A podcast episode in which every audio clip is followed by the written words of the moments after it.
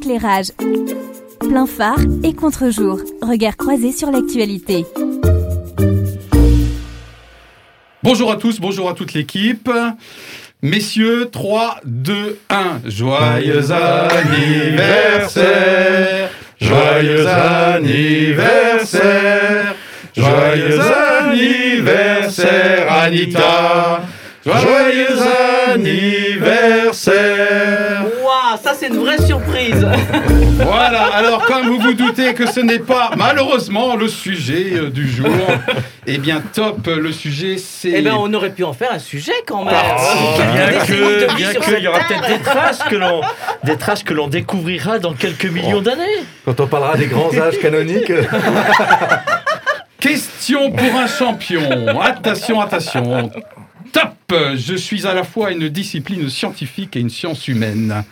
Je recueille et j'analyse les vestiges matériaux humains afin d'étudier l'activité et les civilisations humaines. Mon champ d'étude concerne toute l'histoire de l'humanité, dès les premières apparitions des humains, de la préhistoire jusqu'à l'époque actuelle, top au travers d'un savoir-faire précis dans le travail de terrain et des méthodes techniques et scientifiques dans le travail d'analyse, je vise à donner un sens et reconstruire les identités des civilisations. Je viens de refaire parler de moi ces derniers jours à l'occasion d'une découverte historique dont la presse s'est largement fait l'écho.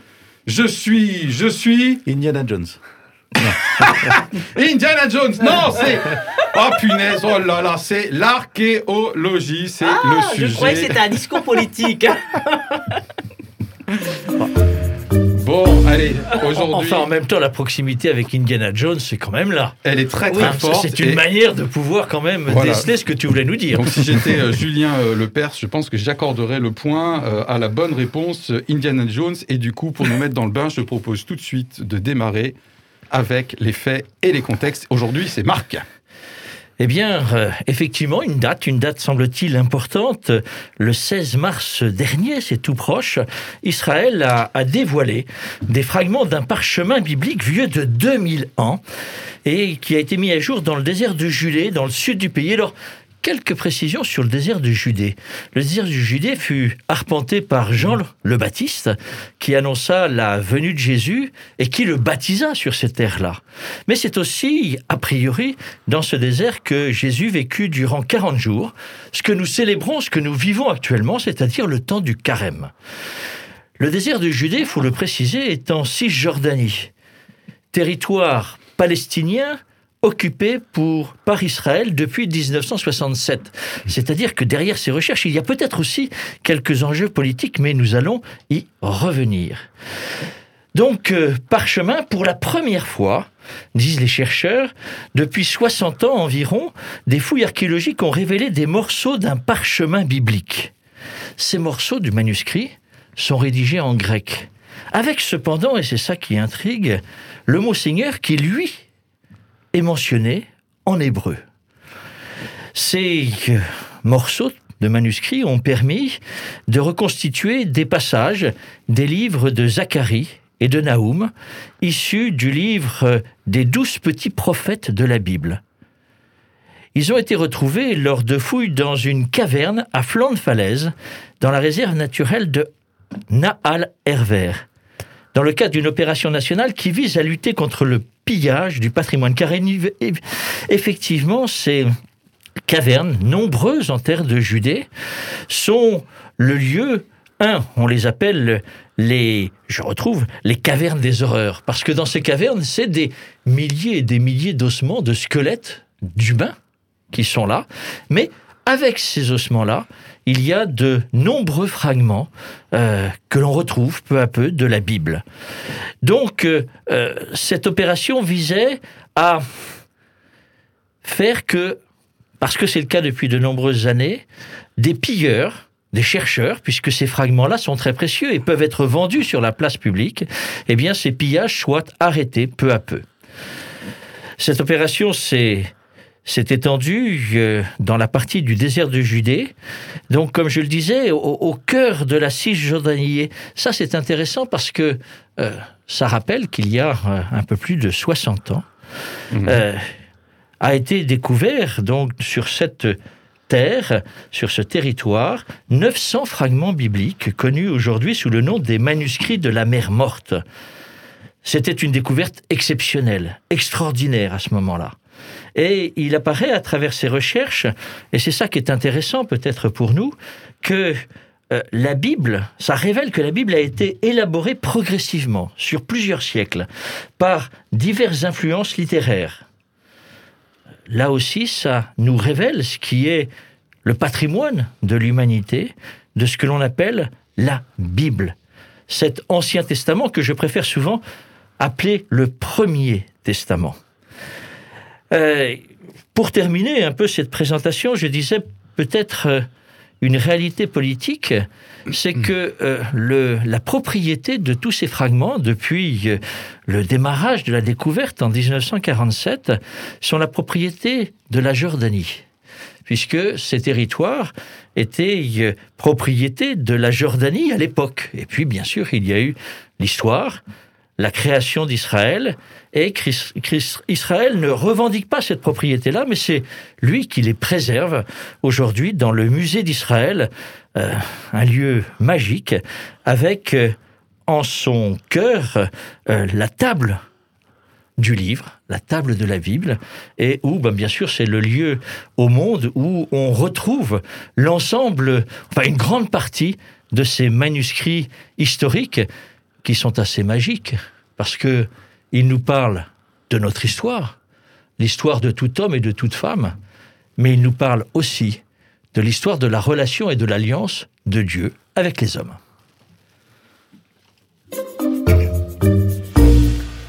Merci euh, Marc qui se fait volontiers euh, lyrique. Voilà, alors on est dans la partie fait et contexte. Quelle belle présentation quand même. Alors je vais rajouter un pauvre petit complément. Peut-être pour nos, J'essaie de te voir, j'ai du mal avec la buée. Euh, rappelons peut-être aussi, parce que tu as évoqué la- le mot Seigneur en hébreu, mais rappelons peut-être que la Bible est écrite en, en trois langues, en hébreu, en araméen et en grec. L'Ancien Testament, ou Premier Testament, essentiellement en hébreu avec des mots, de- un peu de passage en araméen. Et Nouveau Testament, c'est plutôt en grec, avec quelques paroles en araméen, notamment dites par Jésus. C'était le petit complément. Oui, et donc l'autorité israélienne qui s'occupe de préserver, et de, d'organiser les fouilles, c'est l'autorité israélienne des Antiquités. hein. Voilà un petit complément euh, précis, factuel. D'autres compléments euh, pour que notre audience euh, puisse être euh, éclairée?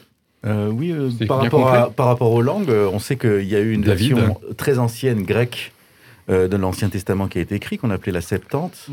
Et euh, dont on se rend compte qu'elle est peut-être plus fidèle que la version hébreu qui nous est parvenue et qui a été constituée plutôt euh, il y a à peu près 1000 ans, enfin qui a été à un moment donné euh, rendue euh, est devenue la, la version officielle et qu'on se rend compte que voilà des fois en fait euh, on pense que la version grecque est pas forcément plus proche de la, de, la source originale que la version hébreu actuelle et donc tout ça c'est des choses que les archéologues euh, se régalent de, de découvrir et d'étudier mais que les religieux ne sont pas forcément toujours très impatients qu'on qu'on étudie de trop près.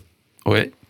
Euh, à noter aussi qu'il y avait euh, dans, cette dans cette découverte un squelette hein, momifié, je crois, qui date a priori de 6000 ans. Ouais. Et surtout un panier Et un incroyable. panier incroyable de 10 500 ans. en un priori, hein. état incroyablement, euh, Ouais. vraiment un grand panier gigantesque. euh. On a l'impression qu'il a été fait il y a trois ans, quoi. C'est- Un panier Ça, c'était du développement durable. Est-ce qu'on a fait le tour au niveau des faits et contextes euh, Thierry, c'est bon?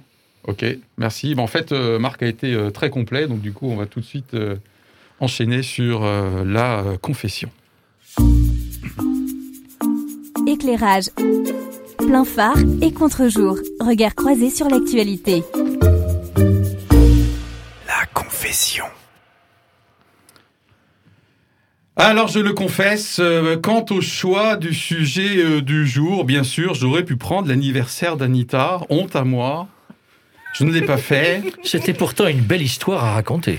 C'est vrai, mais, mais j'avais besoin de légèreté et peut-être que j'ai pensé que l'anniversaire d'Anita n'était pas un sujet Comment ça, léger. 3 fois 20 ans, c'est pas de la légèreté ça Non, voilà, j'avais, j'avais vraiment besoin d'un sujet léger parce- en ce que- entre la Covid, entre Roselyne Bachelot qui est positive, entre la défaite du Racing Club de Strasbourg contre Lens, entre de nouveau la Covid, j'avais besoin de légèreté. Et puis, et puis aussi, je le confesse, d'un sujet directement en lien avec la Bible. Oui, parce que je suis fou de la Bible. Un sujet léger, donc, et biblique. Bingo Je me suis dit, wouh Là, je tiens mon sujet. Oui, parce qu'en fait, je ne suis pas attiré pour un sou par l'archéologie. Mais bon, mais bon, comme j'ai vu presque partout des articles dans la presse mainstream sur le sujet, qui relatent une découverte en lien avec l'histoire de la Bible et en plus en Israël, là vraiment j'ai découvert le jackpot. Oui, parce que autre confession, je kiffe Israël, je sais pas, moi j'ai un truc avec ce pays. J'ai l'impression qu'il a une capacité toute particulière à faire tourner en bourrique le monde entier depuis des millénaires et moi j'adore ça. Voilà. Alors tout content du coup de mon choix de sujet, quand même, puisque je prépare l'émission avec vous, je creuse, sans jeu de mots. Et là, et là, patatras, au-delà du génie scientifique hein, que révèlent ces découvertes, c'est quand même impressionnant, hein, le, le, génie humain dans la manière de retrouver, déjà avec les drones, et puis bien sûr les méthodes de datation, etc. Et là, effectivement, j'ai découvert la caverne des horreurs. Et oui, parce que là, j'ai vu de nouveau le côté obscur de l'être humain, à travers cet article léger, biblique et israélien. Pourquoi? Parce que, du coup, inévitablement, en creusant le sujet, on tombe sur le monde du pillage, de la contrefaçon, du trafic. Inévitablement, on tombe sur les enjeux politiques liés aux tensions israélo-palestiniennes. Le moindre coup de pioche sur euh, le mont du Temple, hein, par exemple, c'est la version israélienne, euh, c'est tout de suite une ampleur internationale. Bien sûr, il y a des problèmes de méthode entre scientifiques, des problèmes d'interprétation des données que certains n'aimeraient pas trop exhumer. Et puis, et puis, toujours dans ce côté un petit peu moins réjouissant, il peut y avoir les doutes et des nouvelles vérités qui apparaissent sur l'histoire de la rédaction de la Bible. Punaise Je voulais un sujet léger et il faut toujours que ce soit compliqué ou en tout cas complexe avec nous en tant qu'être humain. Alors je fais un appel solennel à vous, d'abord mon équipe, et puis à notre immense audience. Si un jour vous trouvez quand même un sujet qui est vraiment léger et vraiment light, merci de me faire signe, parce que sinon, je vous préviens, le prochain sujet, ça sera le prochain anniversaire d'Anita. Ça veut dire un an de repos? Ou ça Pour veut moi, dire... ouais, oui, parce que ça veut dire qu'on on, souhaite mon anniversaire tous les mois. Ça y est, c'est une décision. Bon, alors on l'a évoqué effectivement dès, dès l'introduction, hein, au-delà euh, au-delà des faits et contextes, c'est un sujet potentiellement qui peut avoir des ramifications. Euh, tu l'as évoqué euh, déjà dans ta partie, Marc, des ramifications euh, politiques, des ramifications scientifiques, des ramifications euh, religieuses. Euh, voilà, donc on peut prendre quelques minutes euh, pour échanger sur, euh, sur ce sujet, et peut-être sur certains aspects de ma confession. Ben, J'ai envie de commencer par une petite, euh, petite anecdote, un petit témoignage. Tu, tu as démarré sur euh, le, sens de l'archéologie, ton peu de goût, mais en même temps euh, quelque chose qui est assez fascinant. Il s'avère que, que, à l'époque, il y a maintenant lointaine, que, que j'étais objecteur de conscience.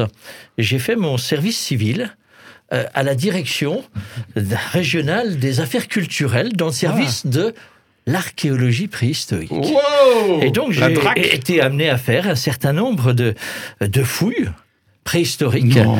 dans le Luberon. Et je regardais ça parfois avec mes collègues, là, enfin, ceux qui savaient, qui étaient des vrais archéologues, qui n'était pas mon cas. Euh, la, la, la passion et la minutie. Hmm. Gratter. Mais gratter de manière très fine pour se dire, tiens, là, on va trouver quelque chose. Et effectivement, on trouvait quelque chose.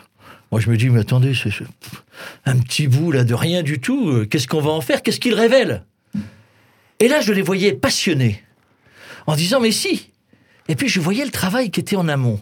Et c'est vers ça que je veux venir. C'est que sur ce que l'on a découvert là, mais ces temps-ci, avec une ampleur nettement plus importante de ce qui, ce que- de ce qui a été trouvé au niveau des, des manuscrits de, de la Bible, il y a 70 ans, dans cette terre-là, c'est le formidable jeu de Puds. Des toutes petites parties de fragments qu'on arrive peu à peu à rassembler et qui révèlent un livre. Un livre avec toute la, la dimension, la teneur que ça a pour l'humanité. Je trouve ça extraordinaire.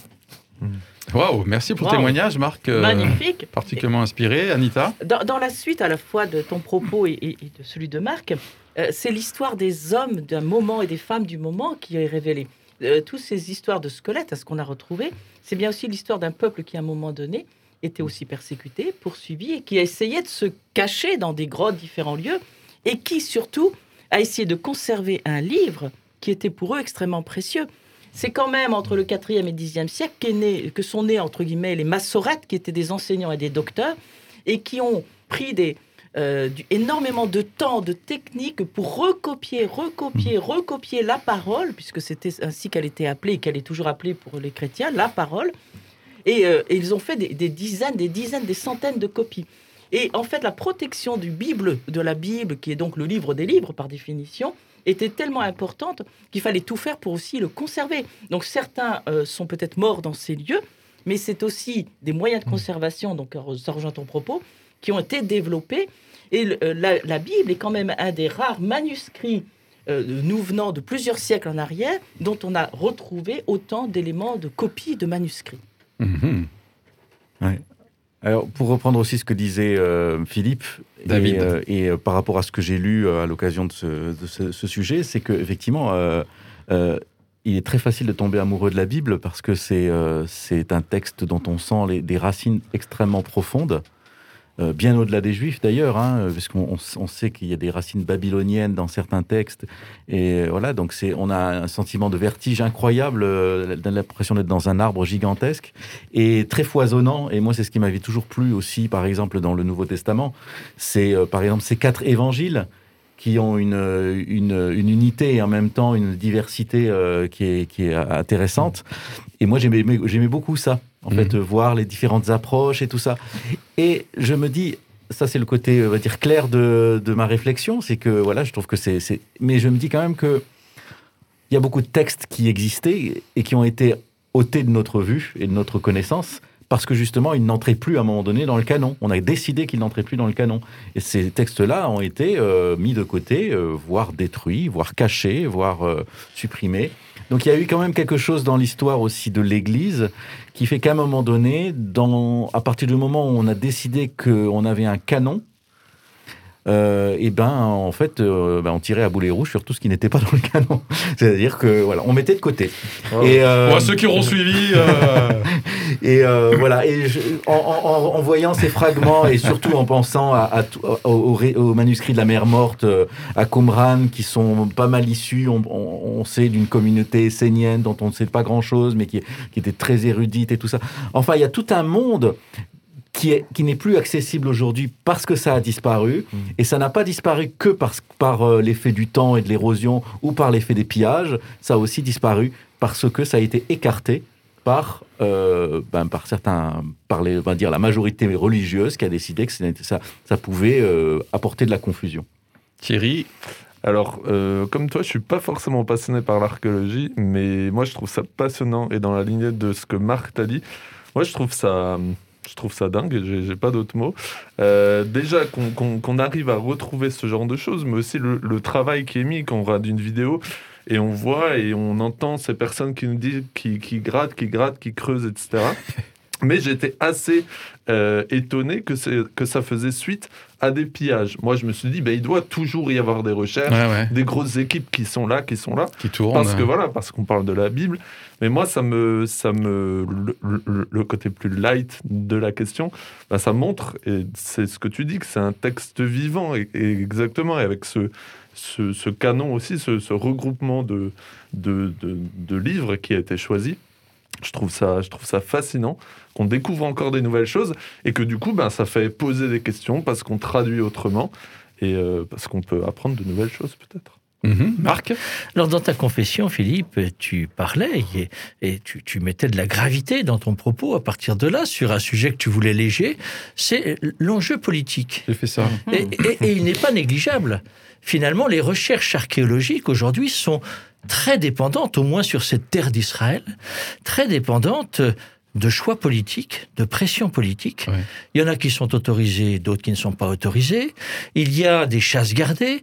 Là aussi, Israël se sert de ce territoire et de légitimité, d'une certaine manière, l'occupation de la Cisjordanie, territoire palestinien, à travers ces recherches-là, en disant, c'est nous qui sommes d'une certaine manière les meilleurs garants de la préservation de l'histoire de notre humanité.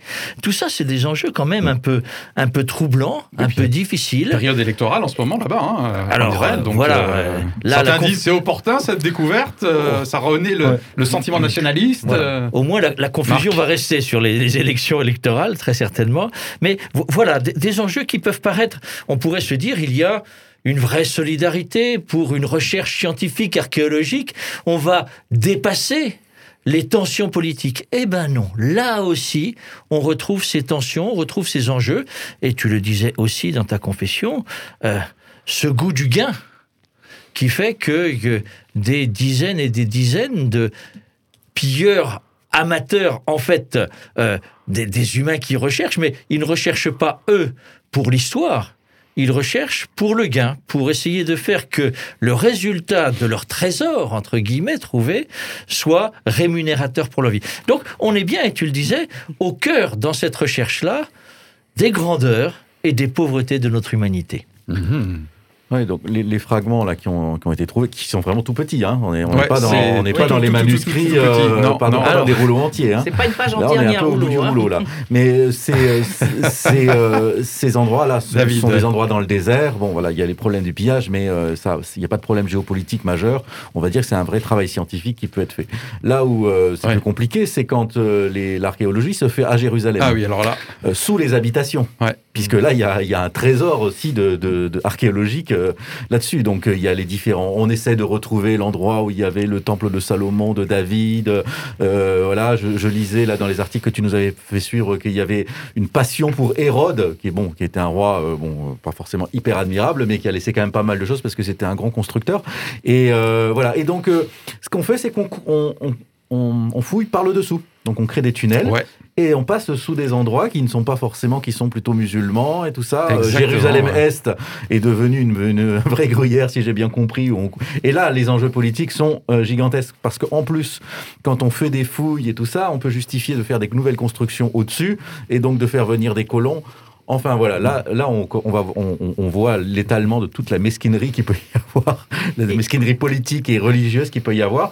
Et, euh, et les religieux d'ailleurs prennent un risque un petit peu parce qu'en même temps, il y a une sorte de volonté de, d'un- de, de propager un, un récit euh, mythique, un, un récit national euh, d'Israël, et en même temps, ils prennent le risque qu'ils fassent des découvertes qui contredisent, euh, qui contredisent leur récit national justement. Donc euh, bon, c'est- parfois c'est, on c'est un peu la boîte de Pandore, hein, parfois l'archéologie hein, pour les religieux. Est-ce qu'on peut souligner qu'en fait, euh, sans que cela soit décrit dans le détail, que euh, ce qu'on est en train de dire, euh, quelque part, apparaît dans la Bible, qui euh, nous dit tout au long des textes qu'effectivement, cette terre-là sera une terre, en fait, de, à la fois de rencontres, de, d'opposition, de guerre. Donc, je trouve très intéressant que là où parfois certains disent la Bible, c'est un vieux bouquin écrit par des hommes, euh, etc., euh, quelle valeur ça a Ceci dit, une partie des textes, on peut retrouver, je dirais pas précisément les événements, mais on retrouve l'état d'esprit que nous sommes en train d'écrire. Voilà, c'était juste en passant petit clin d'œil autour de la Bible. euh, l'archéologie, c'est comme une boîte de chocolat. On ne sait jamais sur quoi on tombe. Tout le monde a il a reconnu de la grands- référence. Il a de grandes références cinématographiques, il faut quand même le reconnaître. Tout à l'heure, c'était Chicken Run, mais c'était hors antenne, je crois, il me semble. Thierry, d'autres choses à rajouter avant qu'on lance euh, Non, mais après, moi, ça me m'étonne pas tellement que ce, ce sujet fasse polémique, parce que Ouais. voilà, on, c'est, une question d'histoire. On parle pas d'un truc qui s'est passé il y a 40, 50 ans et un petit conflit. On parle de, de 2000 ans d'histoire, de, de construction de l'humanité, de textes qui ont fondé aussi beaucoup de choses au niveau de l'humanité et la primauté d'un peuple par rapport à un autre. Donc, c'est clair que c'est. Enfin voilà, ça, ça, ça casse le côté romantique ou le côté euh, très, euh, très, euh, très passionnant de la chose. Mais moi, ça m'étonne pas forcément qu'il y ait ces conflits et qu'il y ait ces guerres parce que, comme tu l'as dit, ça, ça prouve à la fois le génie humain de, de, de, de creuser, de trouver un tout petit fragment, mais aussi de dire qu'il y a des motivations derrière. Dernier point, tu, tu as évoqué aussi Marc. dans ta confession, Philippe, euh, les réalités des progrès scientifiques au service de l'archéologie. C'est aussi une réalité. Euh, les, les territoires dont on parle et ces cavernes sont très difficilement accessibles. Et aujourd'hui, on se donne des moyens nouveaux pour y accéder. Euh, la place du drone, la place de, de différentes réalités scientifiques nouvelles permet de, de développer cette recherche, de lui donner de nouveaux élans. C'est pas inintéressant aussi de dire que, euh, alors, euh, avec ce que l'on a dit euh, à l'instant, euh, il y a des enjeux qui ne sont pas uniquement des enjeux scientifiques, mais aussi c'est de se dire quand même de, de trouver la, la réalité de notre histoire. Eh bien, euh, on se donne des moyens et que les progrès scientifiques sont aussi au service de cette recherche-là. Allez, s'il y a une question à ne pas poser, c'est maintenant. Éclairage. La question à ne pas poser fou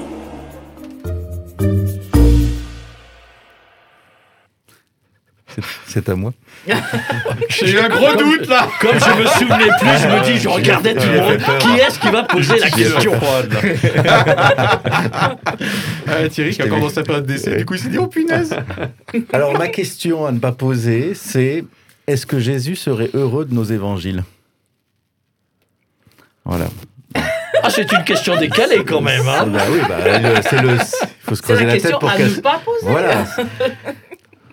C'est euh, bah, c'est par rapport un petit peu à ce que j'ai dit euh, tout à l'heure, c'est-à-dire que bah, il y a eu des choix qui ont été faits, Euh, il y a eu un récit qui a été assemblé, qui a été rassemblé, euh, réassemblé peut-être même. Euh, voilà, est-ce que finalement, euh, est-ce que c'est bon de figer ces textes-là et d'en faire un canon? Est-ce que euh, est-ce qu'on fige pas la parole de Jésus euh, en, en, faisant une vision partielle, voire partiale? Et est-ce que finalement ça a servi l'Église? Ah, moi, cette question, elle, elle- elle me passionne. Je ne pensais pas la trouver là, parce que je me disais justement, ça va être un peu ardu sur ce sujet-là. On va être un peu, à un moment donné, un peu pauvre. Et, et- et tu l'ouvres beaucoup. Je, moi, je- j'aurais tendance à dire C'est Marc que qui s'est engouffré. l'esprit de Dieu, l'esprit de celui qu'on appelle notre Seigneur, l'esprit de Jésus, à travers euh, la Pentecôte et sa résurrection, euh, donne une partie de la réponse à ta question. C'est-à-dire qu'il n'y a pas un évangile, mais il y a quatre évangiles. Quatre évangiles qui donnent des facettes différentes. Euh, on va vivre très prochainement la Semaine Sainte, et en particulier le jeudi saint, qui est la célébration du dernier repas, mais qui est aussi la célébration du lavement des pieds. C'est intéressant de noter que seul Jean n'aborde pas la question du dernier repas, mais uniquement du lavement des pieds. Ça veut dire quoi? Ça veut dire que dans cette parole vivante, dans cette parole qui nous parle encore aujourd'hui, Jésus vient à notre rencontre pour nous dire, il y a différentes facettes pour me suivre. Il y a l'aspect de la solidarité, l'attention et le service que tu vas porter aux plus petits, le symbole du lavement des pieds, ce qui peut paraître le plus dégradant, et que celui qui est le Seigneur, celui que beaucoup pensaient être le roi des rois, il s'abaisse, nous invitant à, à nous abaisser pour servir et donc pour grandir. Et puis il y a ce dernier repas qui met l'avant, en avant cette euh, éternelle nourriture pour nous qu'est Jésus par euh, la scène en tant que telle, mais qui est aussi le récit de la trahison. Ceux qui ont accompagné Jésus, qui ont vécu à leur côté, eh bien, un d'eux a pu trahir. Je trouve que là aussi, on, on voit comment dans cette diversité-là, cette parole est encore une parole aujourd'hui, écrite il y a 2000 ans, encore aujourd'hui totalement vivante pour nous nourrir, pour nous habiter, pour nous faire grandir. D'autres réactions à la Acte de question foi. pas posée euh, après l'acte de foi de euh, Marc à la suite à la question de David. Alors, Anita. deux, deux réactions, parce que je pense que tu fais référence aussi à, à- Effectivement, il y a un canon qui a été établi, et donc certains livres qui ont été écartés. C'est la deuxième euh, allusion euh, de David qui incarne manifestement aujourd'hui celui qui remet un peu en question. euh, voilà. Et, ça rejoint effectivement, j'allais dire, et là aussi on a une, comment dire, on sait très bien que qu'on soit du côté plutôt protestant catholique, euh, par rapport à ces livres, les, livres apocryphes, on n'a pas la même approche. hein. donc, donc ceci dit, à part les livres apocryphes, on n'a pas tant de textes comme, euh, que ça qui n'auraient pas été inclus hein, dans un canon. Donc on est quand même sur un texte qui euh, est stabilisé depuis plusieurs siècles. Et je pense que Dieu avait fait le choix de confier sa parole aux êtres humains. Et à la fois, pour moi, la Bible est un livre pleinement inspiré par le Saint-Esprit et en même temps euh, qui passe à travers des vecteurs humains. Donc on a des récits différents, des styles différents, euh, des sensibilités différentes, mais je pense que c'est pas par hasard, que c'est Dieu qui a choisi aussi les uns et les autres. Et je fais confiance aussi aux personnes qui, euh, au cours des premiers siècles, ont décidé de stabiliser euh, les différents écrits en disant c'est quoi le canon biblique? Si je me trompe pas, c'est le concile de Nicée C'est qui ça, a voilà. fixé ça euh, dans, dans les années 200. C'est ça. Qui, voilà, je ne sais plus exactement la Ouais, il date. me voilà. semble bien. Ouais. Donc voilà, moi je fais confiance en pensant qu'il y a une conduite du Saint-Esprit. Mais je rajouterai aussi un autre élément. C'est qu'en réalité, la Bible, à la fois, il est bien précisé qu'on ne doit rien y enlever, euh, rien y rajouter, parce que c'est parole de Dieu.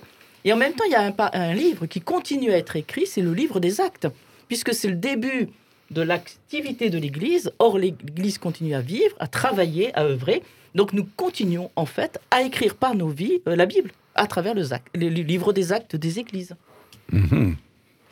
Euh, moi, j'ai un, passage qui m'a marqué. Alors, ça peut faire peut-être euh, réponse parfaite parce que ça vient pas de moi. Euh, Oula, oula Il y a la période d'essai, donc je veux Ah. pas. Allez, on y va à fond. Elle est parfaite parce que tu, tu choisis le Non, bon mais, texte. mais, bah, ça, ça- ça- ça revient à ce que Marc Anitaoud dit, mais dans le livre de Timothée, c'est dit toute écriture est inspirée de Dieu et utile pour enseigner, convaincre, corriger, instruire la justice afin que l'homme de Dieu soit accompli et propre à toutes bonnes œuvres. Alors, ça ne légitime pas forcément, ou ça ne veut pas dire que Jésus serait fier de l'évangile, mais je pense que ça donne quand même une, euh, euh, pas un argument, mais je pense que avec l'appui de ce qu'a dit Marc aussi, ça donne des, des indices ou des euh, voilà que qu'à un moment il y, y a quelque chose qui a été décidé.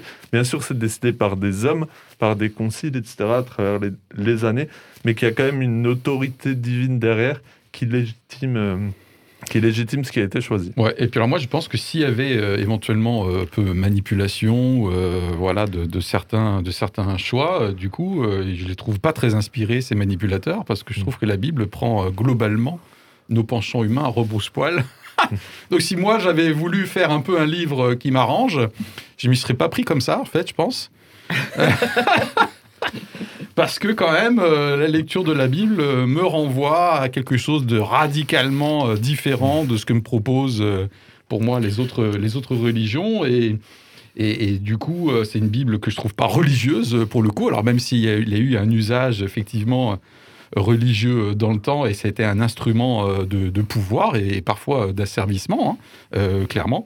Mais intrinsèquement, pour moi, je pense que Jésus serait absolument, euh, il est, il est absolument euh, ravi de nos évangiles, même si, euh, sans doute, plein de choses nous échappent encore à nos connaissances. Pourquoi? Parce que le message central, quand même, qui reste là-dedans, c'est je vous ai créé, je vous ai créé pour être heureux, et la seule façon d'être heureux, c'est d'être reconnecté à votre Créateur. Voilà, en gros. Et le chemin pour être reconnecté à votre Créateur, c'est par mon Fils Jésus. Et tant qu'il était là, bah, il était là. Et quand il est plus là, maintenant, c'est son Saint-Esprit jusqu'à que je revienne. Voilà, je l'ai- fait courte et je l'ai même pas préparé. Voilà, donc pour moi, c'est le message euh, central. Donc je dis que ouais, Jésus est absolument ravi euh, de sa parole. Voilà la réaction. La question On a fait de- Jésus revient là déjà, on est au courant. La hein. question J'ai de- pas lancé le truc. La question de. David euh, me- renvoie à quelque chose qui, qui traverse là aussi notre humanité depuis fort longtemps. C'est la question de, de la preuve, la question euh, de la logique scientifique. Ouais. Est-ce Science que, et foi. Est-ce que, Mm. est-ce que Jésus a existé? Est-ce que cette Bible-là a du sens? Comment elle est fondée? Ouais. Et on, on voit bien une approche d'un plaisir scientifique qui n'est pas obligatoirement en adéquation avec la, la réalité de la démarche religieuse, de la démarche de foi Tout en tant fait. que telle. Et, et j'avais envie de, de poser la question à David euh, pour savoir si, à travers ta question, tu mets en avant aussi pour toi, euh, parce que nous sommes aussi des témoins, comme tu le disais, pour toi, que euh, là, l'évolution de la recherche scientifique pourrait amener un- à, à Mhm. douter de la réalité sur quoi repose ta foi. Alors, c'est une question à laquelle forcément j'ai énormément réfléchi, euh, bon, comme tout le monde, mais je pense qu'effectivement j'ai eu un cheminement plus important euh, ces dernières années pour réfléchir à ça. Et euh, ce que je pense, c'est qu'effectivement, il y a des choses qui peuvent remettre en cause notre façon de croire.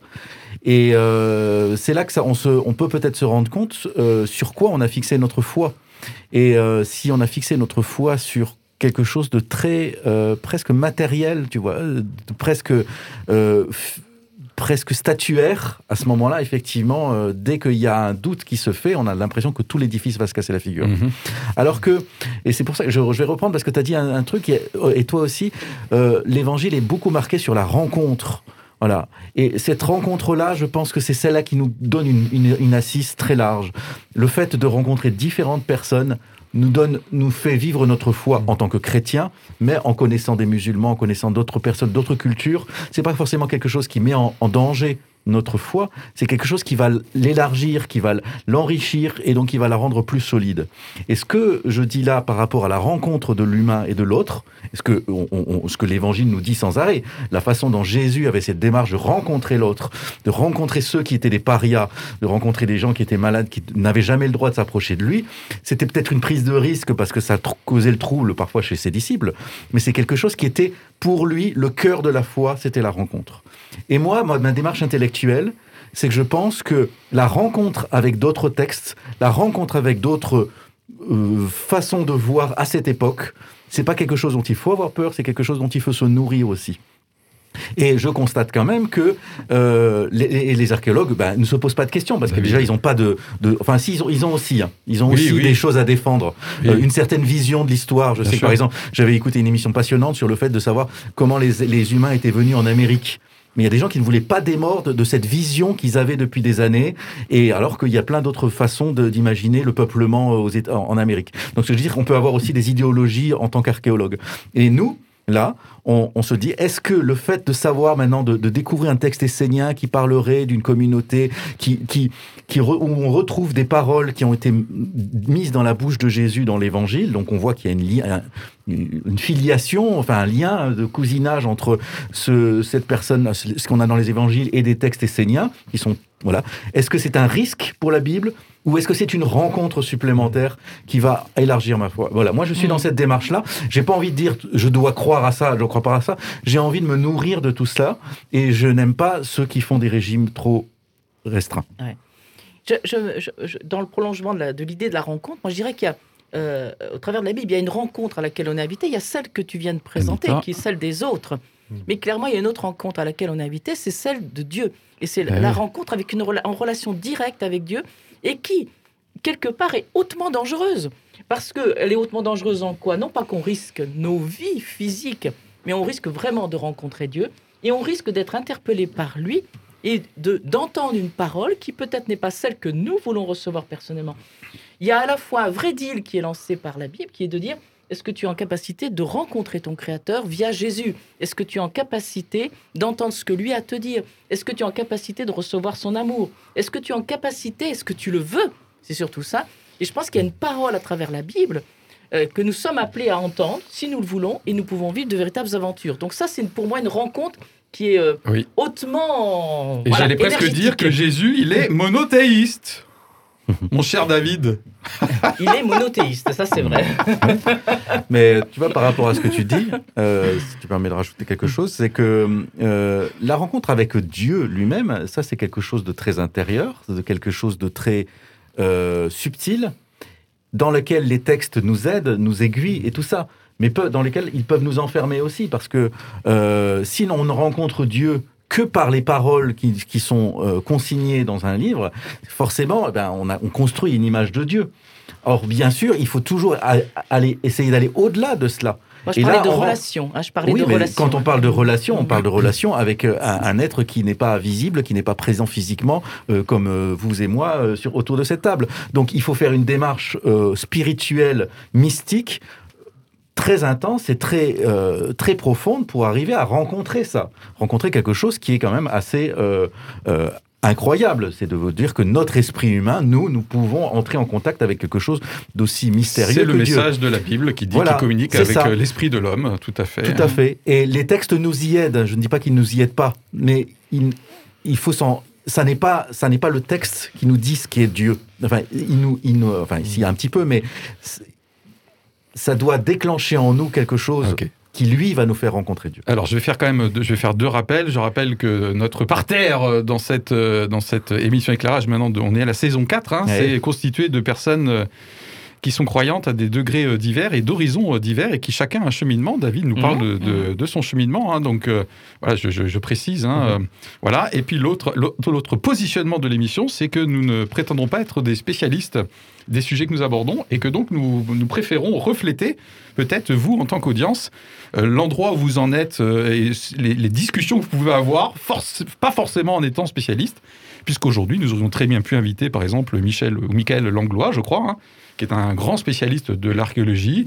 Nous aurions pu inviter quelqu'un euh, euh, d'un blog, euh, et j'ai une pensée affectueuse pour, euh, pour quelqu'un qui nous a quittés, hein, qui était dirigeant de ce blog Science et Foi, donc je pense à Benoît, Benoît Hébert Ah euh, oui. concrètement.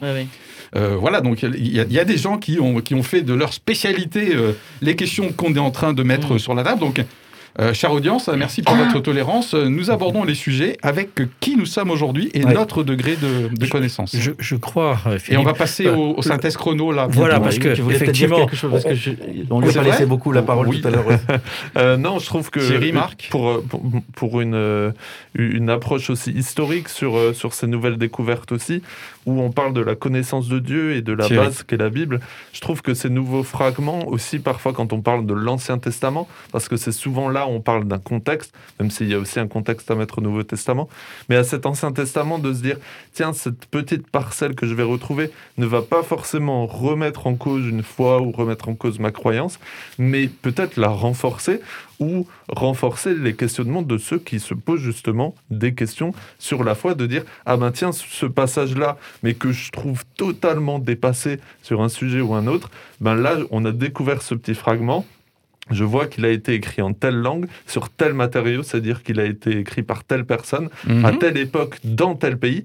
Ah tiens, donc, je, vais, je, je, je, je- je peux être interpellé par ce que je lis, mais c'est intéressant de remettre dans le contexte. Et aujourd'hui, on est en 2021, on parle toujours du contexte, du contexte, du contexte. Donc je pense que c'est intéressant aussi dans, ce, dans cette lignée-là et dans cette connaissance qu'on peut avoir de la Bible d'un point de vue archéologique, historique, mais aussi de Dieu et de son plan pour l'humanité. Le texte, tout le texte et son contexte. Marc, et puis ensuite on passe vraiment Oui, aussi je- 42 je, minutes. Je, je voulais juste dire, puisqu'on n'a pas eu le, le lancement de Jésus revient, mais toute notre émission Mhm. finalement a tourné autour de Jésus revient. Je voulais juste très rapidement revenir sur le, le dialogue entre, entre David et Anita sur, euh, sur cette relation, cette rencontre de Dieu. Et je dis, on est vraiment là au cœur de, euh, de l'expression qui, pour les Juifs, on ne peut pas nommer Dieu. On ne peut pas écrire le Mhm. nom de Dieu.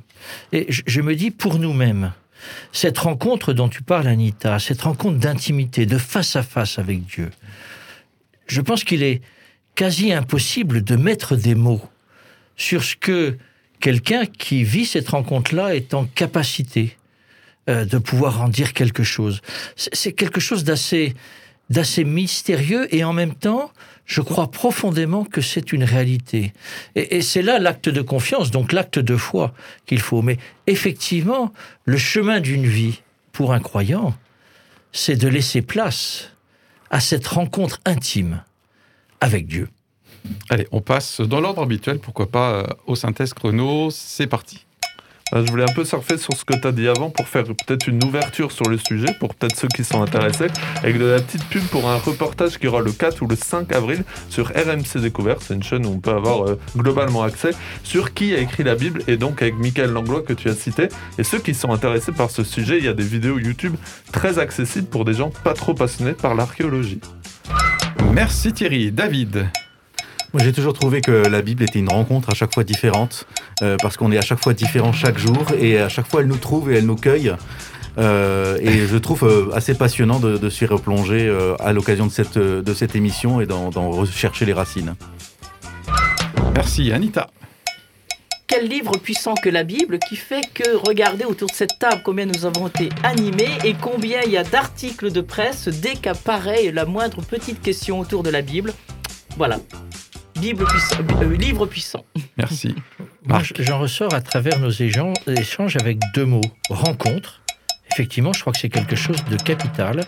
et c'est la poursuite des actes des apôtres, les actes des témoins euh, de l'Évangile aujourd'hui. Et je me dis, dans quelques centaines d'années, qu'est-ce que l'on dira de cette poursuite de la rencontre d'un peuple avec Dieu à travers euh, tous les témoins qui aujourd'hui disent leur foi et leur volonté au nom de Dieu de servir les frères et sœurs en humanité. Et on retrouvera notre émission peut-être. Sans doute. Et moi, pour terminer, eh bien écoutez, tous les prétextes sont bons pour aborder la Bible, puisque j'ai dit que j'adore euh, ce livre. Et d'ailleurs, comme l'apôtre Pierre, à qui irions-nous Tu as les paroles de la vie éternelle. Voilà, et c'est ainsi qu'on se quitte. Et à très bientôt pour une prochaine émission. Au revoir. Ciao tout le monde Éclairage. Plein phare et contre-jour. Regard croisé sur l'actualité.